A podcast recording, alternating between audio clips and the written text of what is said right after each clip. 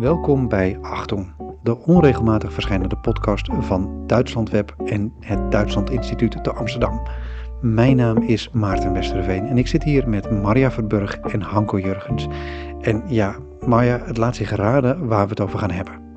We houden ons met niets anders meer bezig dan Duitsland en de oorlog in Oekraïne. Ja, ik moet ook eerlijk zeggen dat ik ermee opsta en naar bed ga. Ja. En met name ook iedere morgen wakker word met een ja, onheilspellend gevoel van wat is er nu weer gebeurd s'nachts. Want uh, er gebeurt nogal veel. En, Ja. Maar ja. nee, het gek is, want ik moet me natuurlijk voor Duitsland Web hou ik me de hele dag met nieuws bezig. Dus je kunt je er ook niet aan trekken. Ik probeer me daar s'avonds dan een beetje van af te houden. eh, maar ik heb vooral de hele dag door zo'n onrustig gevoel. eh, nou ja, Ja. en Hanko en ik spraken elkaar gisteren als voorbereiding van deze podcast. En dan is het ook, want als wij met elkaar in gesprek gaan, zijn we vaak enthousiast over, nou ja, eh, wat er in Duitsland gebeurt is natuurlijk nu al op- op- opmerkelijk. Maar tegelijkertijd voelt het dan ook heel erg raar om het daarover te hebben, terwijl, je, terwijl nou ja, het gaat natuurlijk uiteindelijk om Oekraïne, wat daar nu gebeurt. Dus het, we zitten daar ook een beetje ongemakkelijk in wel eigenlijk. Ja, en ik eh, deel die zorg met jullie. Ik zit zelf hier in Keulen en eigenlijk hadden we carnaval moeten vieren deze week. Maar de carnavalsvereniging had er geen zin in en besloot om de grote optocht op maandag om te turnen naar een vredesdemonstratie. En daar liepen ik en mijn gezin ook in mee en het was heel bevreemdend. 250.000 mensen, een groot deel bezorgde ouders en het andere deel eh, kleine verklede kindjes, want hun was natuurlijk wel een optocht beloofd. Het maakt natuurlijk allemaal niet zoveel uit. Het haalt niet zoveel uit. Maar het voelde goed om ja, die zorgen niet helemaal in je eentje de hele tijd thuis op te kroppen. Maria en Hanko, wat doen jullie eigenlijk met die zorgen? Met mij, bij de redactie van Duitsland Web, dus met de redactiecollega's, eh, en, en gisteren ook met Hanko hebben we het er uitgebreid over gehad. Maar ja, je bent de hele dag met het nieuws bezig en we proberen dat ook wel een beetje. We praten ook wel met elkaar over hoe we daarin staan en, en, en hoeveel last we daar wel of niet van hebben. En eh, ja, het, het bepaalt toch eigenlijk gewoon je hele dag. Dat geldt voor Ja. jou ook zo. Ehm, Ja, ik, ik ben ook wel bezig met de rol van eh, de historicus eh, als duider. eh, Ja. Met de vragen van ja, wat is er gebeurd in de afgelopen eh, 15, 20 jaar. Welke rol heeft Duitsland daarin gespeeld trouwens ook. Maar, maar zeker ook natuurlijk met de, het, het geschiedbeeld van Poetin. Op welke manier dat op, een rol speelt in dit conflict. Waarschijnlijk toch vooral ook om zijn harde politiek eh, eh, extra kracht bij te zetten. Dus daar moet je ook heel kritisch over zijn. Maar dat zijn allemaal vragen waar ik nu in ieder geval heel erg druk mee ben. Ja, dat- merk ik ook wel. Want wij zijn dus de hele dag met het Duitse nieuws bezig. En dat gaat achter elkaar door. En wij zijn natuurlijk ook de hele tijd aan het duiden waarom Duitsland nu opeens een ommezwaai heeft gemaakt. En daar komen we natuurlijk zo op. Maar, maar dat leidt ook af. Want je hebt gewoon een heel concreet iets om mee bezig te zijn. En dat je dan, dan heb je weer wat geschreven. En dat je dan denkt: oh shit, wat is er de afgelopen twee uur eigenlijk gebeurd?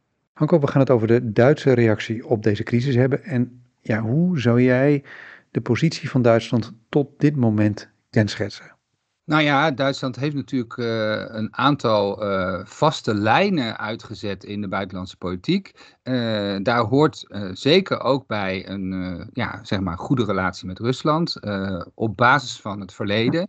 En vooral ook op basis van het idee dat de Sovjet-Unie de Koude Oorlog heeft verloren. En dat Rusland dus een nieuwe plek in, in, in de wereld moet zien te krijgen. En ik denk dat heel veel Duitsers zich wat dat betreft ook wel een beetje met Rusland hebben geïdentificeerd. Want Duitsland heeft de Eerste Wereldoorlog verloren, is toen te hard aangepakt en dat heeft verkeerd uitgepakt. Dus er was een idee van we moeten Rusland toch wel ja, betrekken bij de wereldorde, om het maar zo te zeggen. En, en Poetin bij de les houden. En zorg dat hij toch op een of andere manier, ondanks alles wat er fout is gegaan en alles wat er voortdurend misging, toch eh, ja, eh, in, in, in het diplomatieke eh, spel serieus genomen wordt. En eh, ja, dat heeft natuurlijk tot eh, afgelopen donderdag eh, zo gefunctioneerd. En op dit moment is men in Duitsland, ja, staat men perplex eigenlijk. Van, voor, ook Ja. vanwege de eigen rol in dit hele verhaal. Nou, dat vind ik zo opvallend, want dit speelde natuurlijk al in 2014, toen, de, toen Rusland de Krim annexeerde. En toen waren er ook allemaal discussies. Maar toen was inderdaad nog heel erg de teneur we moeten dit vooral niet laten escaleren. We moeten, we moeten Rusland erbij houden. Toen Merkel was kanselier, eh, de huidige president Steinmeier was toen minister van Buitenlandse Zaken. Die hebben een hele belangrijke rol gespeeld in de onderhandelingen eh, toen met Rusland en, eh, en Oekraïne over die Krim-annexatie. Maar, en, en dat wordt nu de hele tijd aangehaald als we hadden toen al uh, moeten zien dat, dat, dat, dat het daar niet bij zou stoppen. We hadden toen al moeten zorgen dat wij hier beter op voorbereid zouden zijn en, en dat we een betere defensie hebben. Dat we ook, uh, want je kan wel dreigen, maar als je niks daar, daar tegenover hebt staan, dan ben je natuurlijk niet zoveel waard. En dat vind ik dan ook wel weer heel lastig, want net wat Hanker zegt, toen was heel erg de teneur.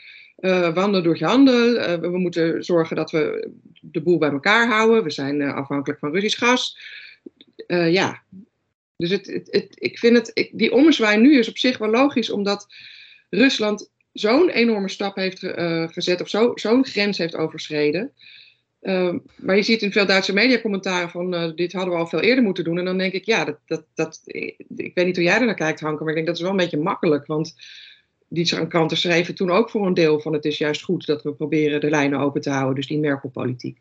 Nou, het is moeilijk om te zeggen, dit hadden we al eerder moeten doen. Maar wat je wel kan zeggen is, nou, als je kijkt naar wat, er in wat, wat Poetin in het verleden in Tsjetsjenië gedaan heeft, in Georgië, um, in, uh, op de Krim, in Syrië. Dat is allemaal uh, met bruut geweld is daar uh, van alles gebeurd. In Syrië zijn steden helemaal plat gebombardeerd, ziekenhuizen zelfs gebombardeerd door de Russen. En het ziet er naar uit dat het in Oekraïne nu opnieuw gaat gebeuren. En Oekraïne ligt gewoon gevoelsmatig veel dichterbij. Uh, en dus kun je wel zeggen van ja, waarom uh, is de westerse gemeenschap nu pas uh, wakker geworden, terwijl eigenlijk al zo lang er zoveel geweld is, is gepleegd en ook vaak gelogen is. Ik bedoel, die groene kikvorsmannen op de Krim, uh, daar heeft uh, Poetin heel lang van gezegd dat hij daar niks mee te maken had, totdat de Krim zeg maar bijna al geannexeerd was en toen bleken het toch uh, Russische militairen te zijn geweest. Dus, en, en er zijn natuurlijk op allerlei plekken in Duitsland, in Groot-Brittannië zijn Russische dissidenten vergiftigd of vermoord. Of dus als je het terugkijkt, kun je wel afvragen van, hmm, wat hebben we gedaan? Uh, hebben we ja. zitten slapen? Aan de andere kant uh, was het natuurlijk toch altijd de vraag van ja, uh, als we Rusland bij de les houden en inderdaad uh, zoveel mogelijk contact houden. En misschien zelfs ook, want dat was dan het idee van Steinmeier, de, de, toen minister van Buitenlandse Zaken, nu dus de hoogste man van staat, zeg maar, de bondspresident. Wandel door vervlechtung heette het. Dus de, de, de economieën zoveel mogelijk met elkaar te laten integreren, dat, zodat uiteenvallen echt geen optie meer is. Ja, dat, die hele strategie is gewoon eigenlijk in duigen gevallen. En vandaar ook dat je dus nu plotseling een heel ander discours maar, ziet. Maar vind jij het dan, want dat is dus de vraag, hè? De, de, dat is dus nu, de, we hadden dit toch veel eerder moeten zien en alles wat je net opzomde, we hebben ook nog MH17 gehad natuurlijk, ja. alles wat je net opzomde is natuurlijk waar. Um, maar moet je het dan naïef noemen dat we het, dat, dat, dat, we, of dat Duitsland, of dat de EU, of dat de NAVO toch niet. Want dat is natuurlijk ook een van de dingen die nu weer speelt. Je moet ze niet nog verder provoceren. Je moet zorgen dat ze bij de les blijven. Nou ja, dat is nu, eh, denk ik, eh, gelopen koers. Maar zelfs nu wordt nog gezegd, ja, we moeten misschien toch niet dit of dat doen, want anders gaan ze nog kernwapens gebruiken. Dus het, volgens mij is het ook zo ongelooflijk moeilijk om met, met zo iemand als Poetin om te gaan, die die dit kennelijk toch al een aantal jaar zo heeft voorbereid. Duitsland heeft een soort unieke positie in het Westen. In de zin dat het uh, de kortste bandjes. In de zin dat het de kortste banden met Rusland lijkt te onderhouden. Maar misschien is die positie ook precies de reden dat het niet afdoende is om deze crisis te voorkomen. Tot nog toe is het wel, ik bedoel, Merkel was de, de kanselier van uh, de lijnen openhouden en tegelijkertijd ook op veroordelen moest, maar vooral ook de lijnen openhouden. En die, die, die was natuurlijk al heel lang, het gaat lang terug met Poetin, die kennen elkaar heel erg goed. En Duitsland heeft een aantal keren, bijvoorbeeld in de Krimcrisis, een enorm belangrijke bemiddelende rol gespeeld. De Verenigde Staten wilden toen al, in 2014 en 2015, Oekraïne bewapenen. Dat heeft Merkel tegengehouden. Die heeft gezegd: als we dat gaan doen, je kan nooit zoveel wapens sturen dat ze Rusland aankunnen. En het is alleen maar provocatie. En Merkel heeft de hele wereld rondgereisd uh, overigens met Steinmeier ook. En samen met Frankrijk. En die hele Minsk-akkoorden en zo. Dus in die zin heeft Duitsland in die periode een hele belangrijke bemiddelende rol gespeeld. Alleen nu heeft dat geen zin meer. En ik vind het eigenlijk verbazingwekkend. Uh, toch, nou, hoewel ze er een week over gewijfeld hebben. Hoe snel uiteindelijk Duitsland nu die draai heeft gemaakt van nu is het klaar en nu gaan we het echt helemaal anders doen. Dus ehm, het begon eigenlijk vorige week met uh, de Russische erkenning van de deelrepublieken Luhansk en Donetsk in Oost-Oekraïne. Uh, dat was al een, een, een, grensoverschrijding waar iedereen helemaal van stond te stuiteren. En toen was de vraag, dat was de afgelopen weken de hele tijd al zo, gaat Duitsland iets tegen Nord Stream 2 ondernemen? Dus Nord Stream 2 is de pijpleiding die van Rusland door de Oostzee naar Duitsland uh, loopt. En uh, heel veel andere landen willen dat die, die, stil wordt gelegd, omdat we, wij, Europa, maar zeker Duitsland, zich afhankelijk maakt van uh, Russisch gas. En Duitsland heeft heel lang Scholz ook in het midden gehouden of hij dat ging doen. Na die, na die Russische erkenning van die deelrepublieken heeft Scholz gezegd: Oké, nu stoppen we met um, Nord Stream 2. Dat was al heel verrassend. Toen kwam de inval vorige week van Rusland in Oekraïne.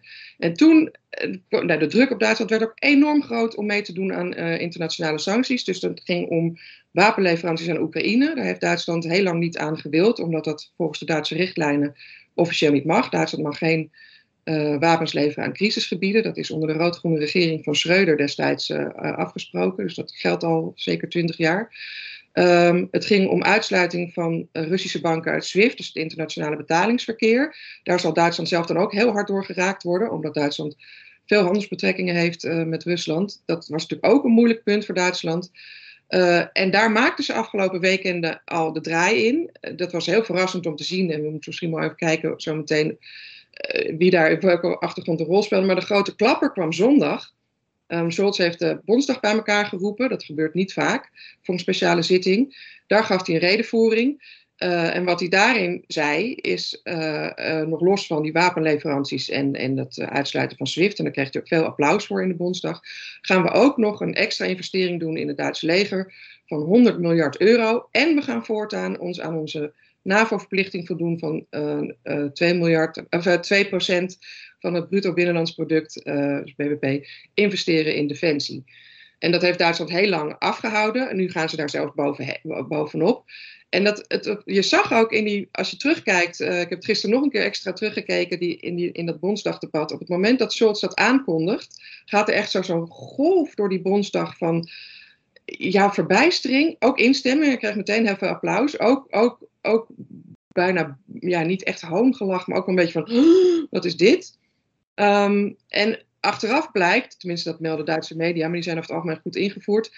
Hij heeft bijvoorbeeld zijn vice-kanselier Habeck en de minister van Buitenlandse Zaken Baerbock, die zijn allebei van de Groenen, heeft hij van tevoren wel verteld uh, dat hij zo'n investering ging aankondigen, maar niet dat het om 100 miljard ging. Dus die hoorden dat ook daar pas in die in die uh, Bondsdag-redenvoering uh, van Scholz. Hij heeft wel van tevoren met de minister van Financiën, Lindner, die is van de liberale FDP, afgestemd. Want ja, hij heeft dat geld natuurlijk nodig. En gaan we nog heel lang over discussiëren waar dat geld vandaan moet komen de komende maanden.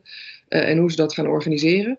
Um, maar dat was echt een enorme verrassing. En een enorme draai dus in het Duitse buitenland en, en defensiepolitiek. En dat is, vind ik dan ook weer heel typisch Duits. Daar hadden Hanko en ik gisteren ook nog even over. Dat Duitsland is altijd heel erg principieel en gaat één kant op. Maar als het dan anders moet, dan gaat het ook meteen helemaal 180 graden andersom. Uh, nou ja, en, en luid applaus. Uh, de, de, CDU, uh, de grootste oppositiepartij, stemde er ook mee in.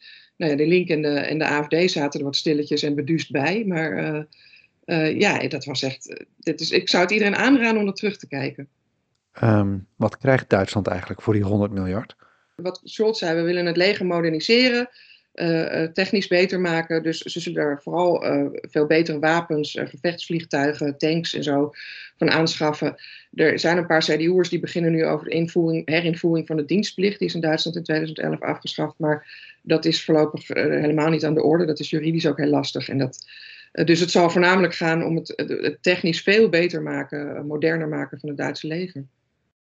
Het is wel interessant, er was een hele discussie bijvoorbeeld over de aanschaf van drones waar de SPD eigenlijk uh, op tegen was. Uh, en uh, daar hebben ze dus een, een draai gemaakt. Maar inmiddels hebben ze dus veel meer draaien gemaakt. En het heeft er vooral mee te maken dat het leger technisch gezien nog, eigenlijk nog niet echt paraat genoeg is uh, voor mocht er echt oorlog uitbreken. Want sinds 2014, uh, de toenmalige bondspresident Joachim Gauck heeft een reden gehouden bij uh, de, de veiligheidsconferentie in München, dat het tijd werd dat de, de Bundesweer toch echt weer meer aandacht zou krijgen en dat Duitsland dus eigenlijk ook een belangrijk, militaire belangrijke verantwoordelijkheid op zich zou nemen. En, en dat had vooral tot gevolg dat er alleen maar berichten kwamen over hoe belabberd uh, het leger erbij stond. En uh, hoe slecht de helikopters functioneerden en de marinefregatten eigenlijk nauwelijks uh, buiten gaats konden, omdat ze allemaal aan onderhoud toe waren. En dat is iets wat nu heel erg al gewijzigd is trouwens, dat moeten we er wel bij zeggen. Want de budgetten voor de Bundesweer zijn enorm toegenomen sinds 2014. Uh, maar wat dus nu met de grote sneltreinvaart uh, uh, versneld wordt. En dat is kan, ook wel grappig dat je. Duitsland heeft natuurlijk altijd een nogal terughoudende rol gespeeld in, in, de internationale politiek. na de wende, toen Duitsland één werd, was er, was toch wel het idee dat Duitsland daar steeds meer die rol op zich zou nemen, hebben ze lang van zich afgehouden. Maar door een aantal internationale crises, dat begon natuurlijk met de eurocrisis, maar ook de Krimcrisis, de vluchtelingencrisis. Dus Duitsland werd min of meer gedwongen die leidende rol op zich te nemen. En dat zag je dus ook steeds in het debat. Want jij noemde nu Gauck. Steinmeier was toen minister van Buitenlandse Zaken. Die heeft heel erg bewust geprobeerd daar een groot nationaal debat van te maken. Met allemaal publieke bijeenkomsten en discussies met diplomaten en, en, en militairen. Minister, de, de, nu voorzitter van de Europese Commissie, Ursula von der Leyen, die we de hele dag in beeld zien, die met Oekraïne praat over een mogelijke toetreding tot de EU, die was toen minister van Defensie. Uh, en die heeft bij de Münchener Sicherheidsconferentie van het jaar daarna in 2015 ook een uitgebreide reden gehad. We moeten nu echt zorgen dat we militair en buitenlandpolitiek onafhankelijk zijn. Dat we, uh, dus het is al een aantal jaar bezig dat ze zeg maar, de geesten daarvoor rijp aan het maken zijn. Het is alleen zo, zo opmerkelijk dat het nu een regering is van SPD en Groenen die die draai moeten gaan maken. Ja, dat was ook wel echt het meest interessante van dit weekend, vond ik. Er moesten meerdere draaien tegelijk gemaakt worden. Dus uh, inderdaad het idee dat Duitsland geen wapens levert aan uh, uh, crisisgebieden, daar hebben ze afstand van genomen. eigenlijk ook de oude Oostpolitiek, hè, die wandel door handel of wandel door vervlechting. Daar is er natuurlijk afstand van genomen, ook door de, de, dat, dat delen van SWIFT nu afgesloten zijn. Uh, ja, en, en inderdaad uh, het, het eigen leger en de, de 2%-norm uh, van de NAVO. Dus dat, dat was een, een, een, hele zware dobber. En ik denk met name voor de Groenen. En daar is ook een enorme strijd over geweest, intern. En vandaar ook, denk ik, dat, want het is natuurlijk toch een, een drie-partijen-coalitie die het met z'n drieën eens moeten worden. En die daarnaast dus enorme druk van de bondgenoten hadden om overstag te gaan. En vandaar ook dat, zeg maar, in de nou, toch wel een beetje chaos van het weekend. Je zag ook bijvoorbeeld de, de standpunten van Annalena Baerbock gedurende het weekend veranderen. Ja, uh, en dat in die chaos uh, Scholz daar gebruik van gemaakt heeft door meteen 100 miljard uh, te reserveren voor het eigen leger. En, en toen, toen dat dus zaterdagavond laat waarschijnlijk de groene ministers duidelijk werd, uh, konden ze gewoon al helemaal niet meer terug op zondagmorgen. Toen dat aangekondigd werd als een soort fait accompli. Uh. Ja, en het was ook nog eens zo, want Baerbock en Habeck waren die hele zaterdagmiddag bezig met z'n tweeën om dat SWIFT te regelen. Habeck minister van Economische Zaken, Baerbock minister van Buitenlandse Zaken. Om, want dat wilden ze eerst ook niet. Toen, zijn ze, toen dachten ze, nou dan moeten we ervoor zorgen dat niet alle banken uit SWIFT zijn. Dat er in ieder geval wat banken overblijven, zodat we onze olies en gasvoorraden kunnen betalen aan Rusland. Dus die waren heel druk bezig daarmee. En inderdaad, zaterdagavond heeft de kanselarij van Scholz gezegd van nou, we gaan zo'n uh, investering aankondigen, maar dus niet het bedrag genoemd. Uh, de, en ik, mijn indruk is ook, dat, dat, dat meldde de Frankfurt Allgemeine Zeitung vorige week al, dat, dat eigenlijk de push een beetje uit het ministerie van Defensie is gekomen. Daar zit SPD-minister Christine Lambrecht.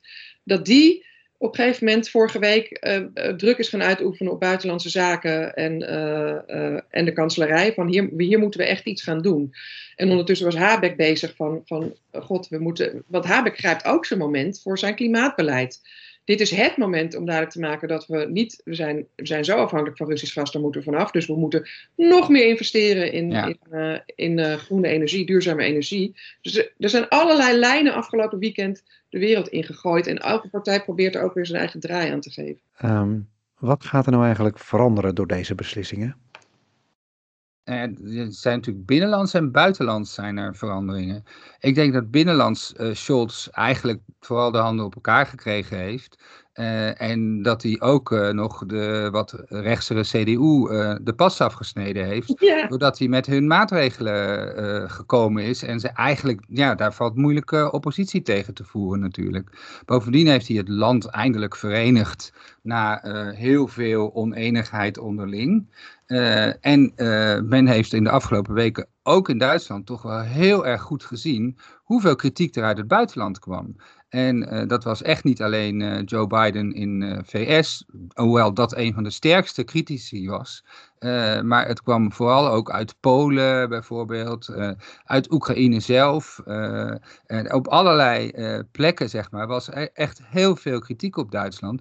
En Duitsland heeft altijd het idee, en met name deze regering ook, we willen treu zijn. Hè? Dus we willen trouw zijn aan, aan de bondgenoten. We, zijn op we staan op één lijn, dat zeiden ze ook voortdurend.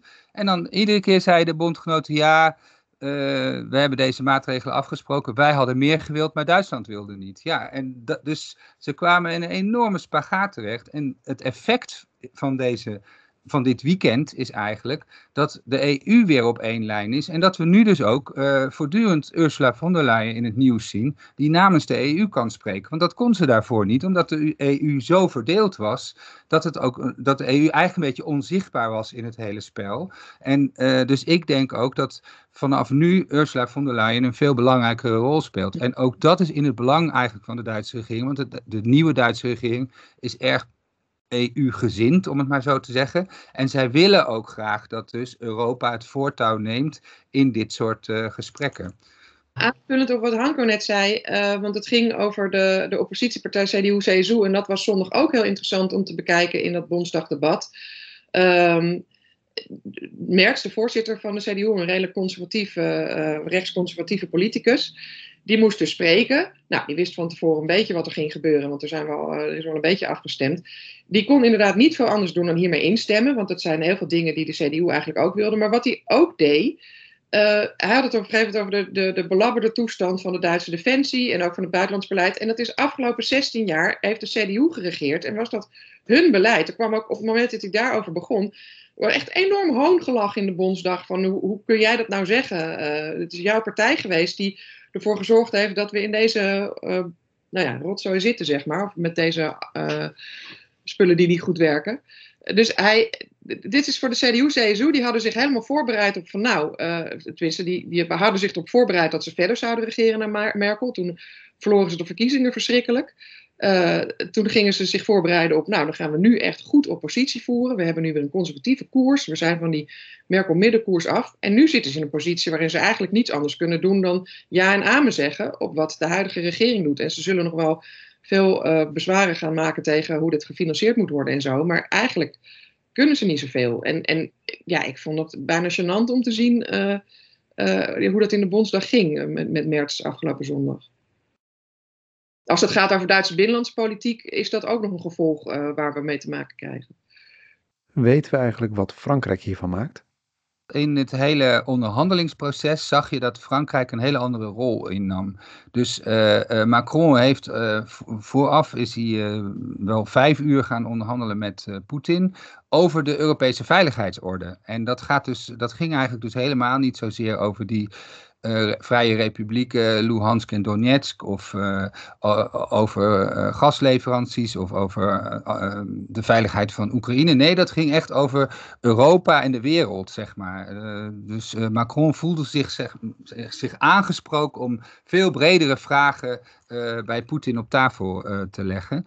Terwijl Duitsland altijd traditioneel het, de, dit soort conflicten natuurlijk klein wil houden. En dat heeft alles te maken met de andere positie. Duits, Frankrijk is lid van, uh, permanent lid van de, van de Veiligheidsraad. Frankrijk is een atoommacht. Uh, Duitsland is voor uh, kernwapens afhankelijk van de VS. Dus heeft een hele. En Duitsland is echt veel afhankelijker van gasleveranties uit Rusland. Dus Duitsland kijkt daar heel anders tegenaan.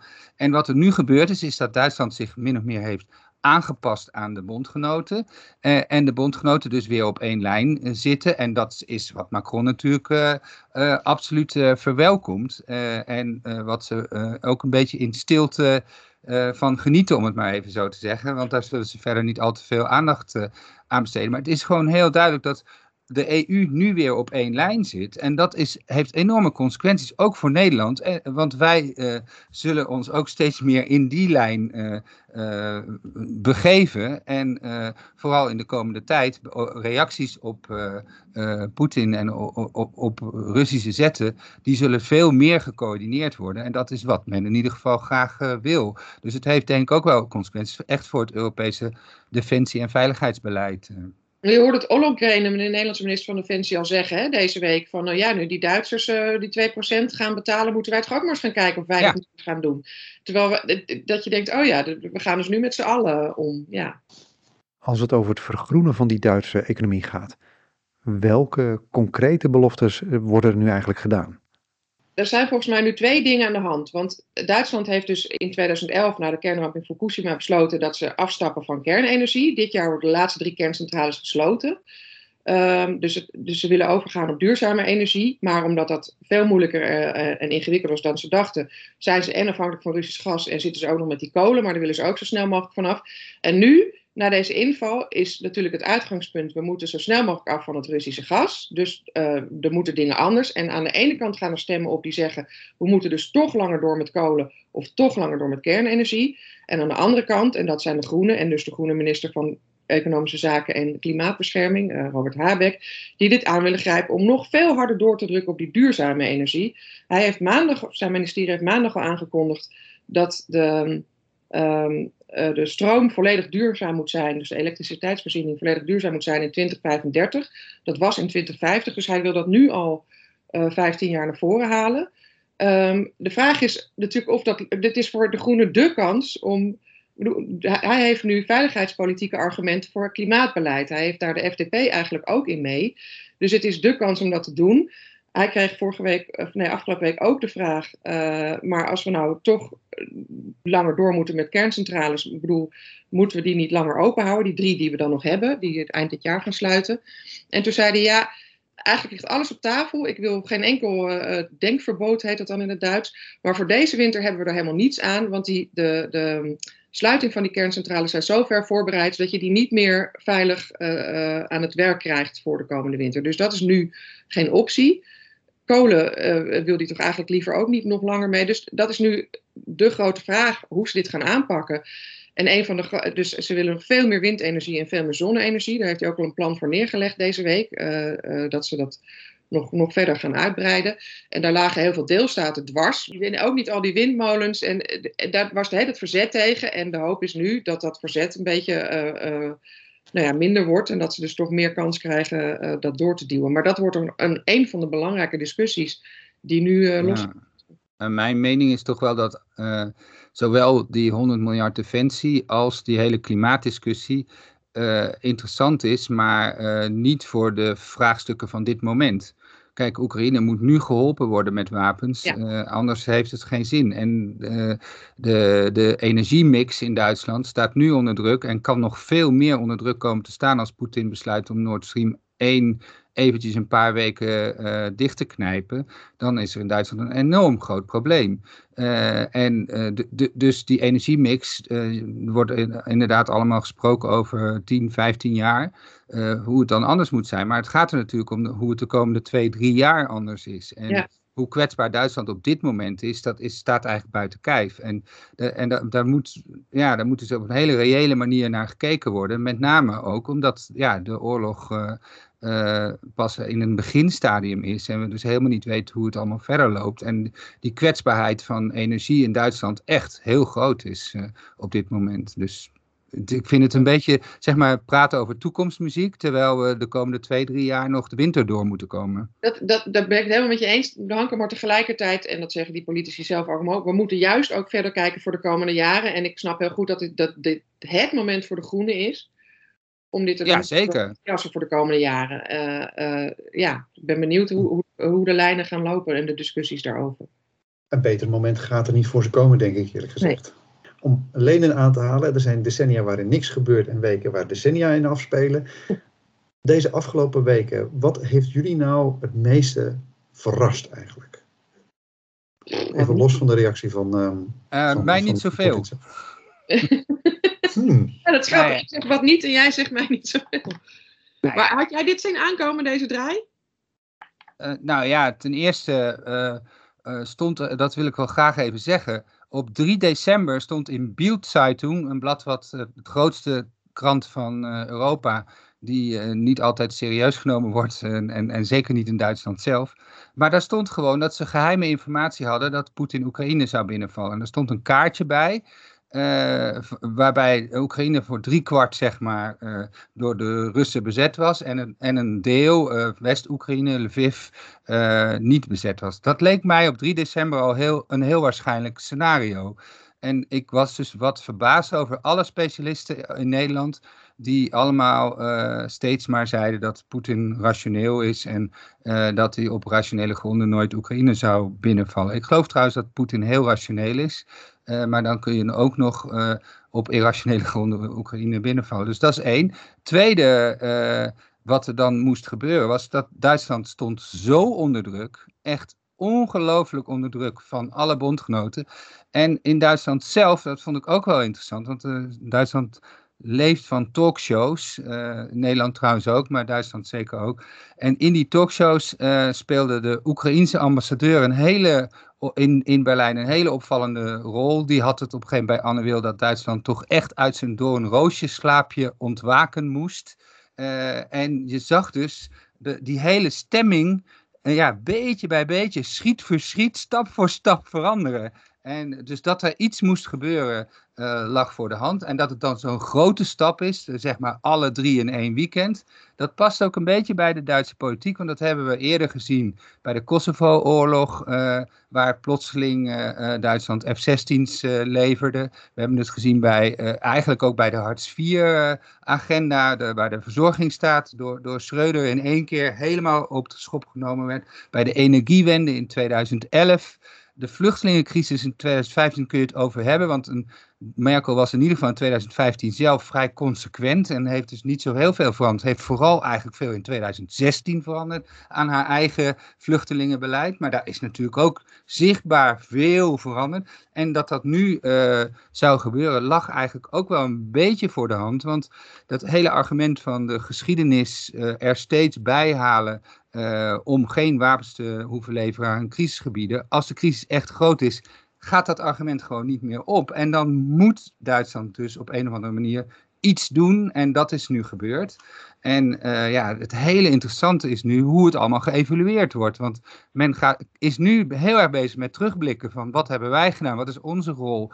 Hoe kan het in godsnaam dat Poetin de Krim is binnengevallen in uh, eh, 2014 en Nord Stream 2 besloten is een jaar daarna. Ja, uh, dat, dus... dat, is, dat vind ik toch één, dat, even, dat, een van de meest hypocriete dingen, dat zowel Merkel als Scholz hebben, Merkel was toen kanselier, Scholz was toen minister van Financiën, maar ook sinds die zelf kanselier is, uh, sinds december vorig jaar, hebben de hele tijd benadrukt, Nord Stream 2 is een economisch project en geen geopolitiek project. En dat ging helemaal niet op, want ze hebben voortdurend, want de VS die waren al tegen Nord Stream en zowel Merkel als Scholz hebben voortdurend bij de VS lopen roepen van uh, nee, nee, nee, dat mogen jullie echt niet boycotten. Dus het, het, was sowieso een geopolitiek project, dat hebben ze nu ook toegegeven. Maar achteraf gezien, er waren dus al sancties opgelegd. Dat werd de hele tijd geroepen, het is zo knap dat wij als EU één zijn in onze sancties na de Krimcrisis tegen Rusland. En dat we dat al die tijd hebben volgehouden. Er zijn Duitse media vaak commentaren. Toch heel bijzonder dat het gelukt is. En daarna dus inderdaad die pijplijn uh, afspreken. En, en, en ik weet niet hoeveel miljarden uh, overmaken aan Rusland en daarmee dus feitelijk ook die, die oorlogsindustrie financieren. En daar komen ze dus nu heel hard op terug. Uh, ja, maar dat is wel een van de dingen. Uh, die ik het een van de moeilijkste dingen die als het gaat over Duitse politiek. Het is gewoon ja, al die tijd hypocriet geweest. Ja, je vroeg eigenlijk wat, wat verrast jullie? Het, het verraste mij eigenlijk dat Duitse politici zo lang hebben volgehouden dat ze vanwege de geschiedenis geen wapens kunnen leveren aan crisisgebieden. Uh, want daar was dus echt nog, nog, nou ja, eh, vorige week of twee weken geleden werd dat uh, uh, eigenlijk unisono gedeeld. En ook door Scholz en zeker door Baerbock. Dat was, dat was het standpunt. En er was eigenlijk geen ander standpunt mogelijk. Terwijl, ja, je ziet dus nu dat, in, dat, dat eigenlijk Duitsland te laat is omgegaan. Want uh, door nu uh, wapens te leveren, ze gaan dan toch weer meer wapens leveren dan in het weekend bekend was, uh, heb ik net begrepen. maar ja, dat is eigenlijk allemaal te laat en het is ook een druppel op de groeiende plaat, denk ik. Dat zijn overigens wapens. ze, ze hadden dus van het weekend al anti-tankraketten en zo geleverd. Maar ze, ze hebben nu toegezegd luchtdoelraketten die gemaakt zijn door de Sovjet-Unie. En die komen uit de voorraden van het DDR-leger, dus van de Nationale Volksarmee. En die gaan ze nu uh, naar Oekraïne sturen. Dat vind ik dan ook weer van een ja, opmerkelijkheid. Ja, een radicaal nieuwe defensie en een radicaal nieuwe groene politiek. Gaat dit nou ook een radicaal nieuw Duitsland teweeg brengen? Gaat Duitsland zichzelf ook anders bezien eigenlijk in de wereld? Ja, maar dat anders over zichzelf nadenken is iets wat al langer gaande is. Dus in die zin is het ook gewoon een, een nieuwe stap in een proces dat al een aantal jaar bezig is. Dat Duitsland door die verschillende crises die we al eerder noemden, gedwongen is om zijn positie aan te passen. Uh, en dat heeft nu nou, zeg maar een enorme extra boost gekregen. Maar dat is niet iets geheel nieuws. Dus dat is iets, en, en ook die energietransitie, dat is allemaal ingewikkeld en uh, uh, duurt allemaal heel lang. Maar dat, het is een proces dat gaande is en wat, waar ze eigenlijk nu gewoon een ja, een soort nieuwe energie en een nieuw tempo in krijgen. Uh, en ik, dus in die zin is het ook weer niet echt nieuw, maar is het gewoon een, een stap op weg naar uh, nou ja, waar ze toch al na naartoe aan het gaan waren. Duitsland is gebouwd op een reeks transformatieve crisis. En de vraag is natuurlijk, is dit er ook zo eentje? Hanko? Wat de transformatieve crisis voor Duitsland is, is dat uh, Helmut Kohl het idee had na de val van de muur, we zijn omgeven door vrienden. We hebben alleen nog maar bevriende buren. En uh, dat, dat gevoel uh, na de val van de muur geldt voor heel Europa, geldt ook voor ons eigenlijk. We kunnen gaan bezuinigen op defensie. Uh, en dat hebben we ook allemaal flink gedaan. Zeg. En met name de conservatieve regeringen hebben bezuinigd op defensie. En we zien nu dus nu een progressieve regering die weer opeens heel veel gaat investeren in defensie. En dat vind ik zelf heel interessant. Dat eigenlijk duidt dat er meer op dat er vooral veel continuïteit is. Uh, en dat het misschien zelfs niet eens zo heel veel uitmaakt welke regering op dat moment uh, aan, de, aan de joystick zit, om het maar even zo te zeggen. En uh, uh, ja, het, het, het gevoel van veiligheid en de werkelijke uh, veiligheid ook, dus niet alleen het gevoel, maar ook uh, is natuurlijk uh, sinds vorige week in heel Europa anders. En uh, dit is iets wat hele lange termijn effecten heeft in ons denken over defensie, over samenwerking met de VS, over onze rol, over de rol van China bijvoorbeeld. Wordt nu uitgebreid over gesproken of China eventueel kan bemiddelen of niet. dus ja, dit is een, een enorme verandering en met name ook omdat Poetin zeg maar buiten de wereldorde geplaatst is en dus ook uh, volgens andere wetten kan opereren nu uh, dan voorheen. Dus ja, ik denk dat dat, dat, dat, dat, dat dat eigenlijk vooral de grote verandering is. En, uh, wat, en hoe de Duitse regering daarop reageert, ja, dat vind ik eigenlijk vrij logisch. Je zou bijna kunnen zeggen van dat in Nederland die draai nog niet helemaal gemaakt is. Uh, in, bijvoorbeeld als het gaat om die 2% norm van defensie. Maar ook om de opvang van vluchtelingen. Dat wordt in Duitsland helemaal voorbereid. En daar is heel veel discussie over.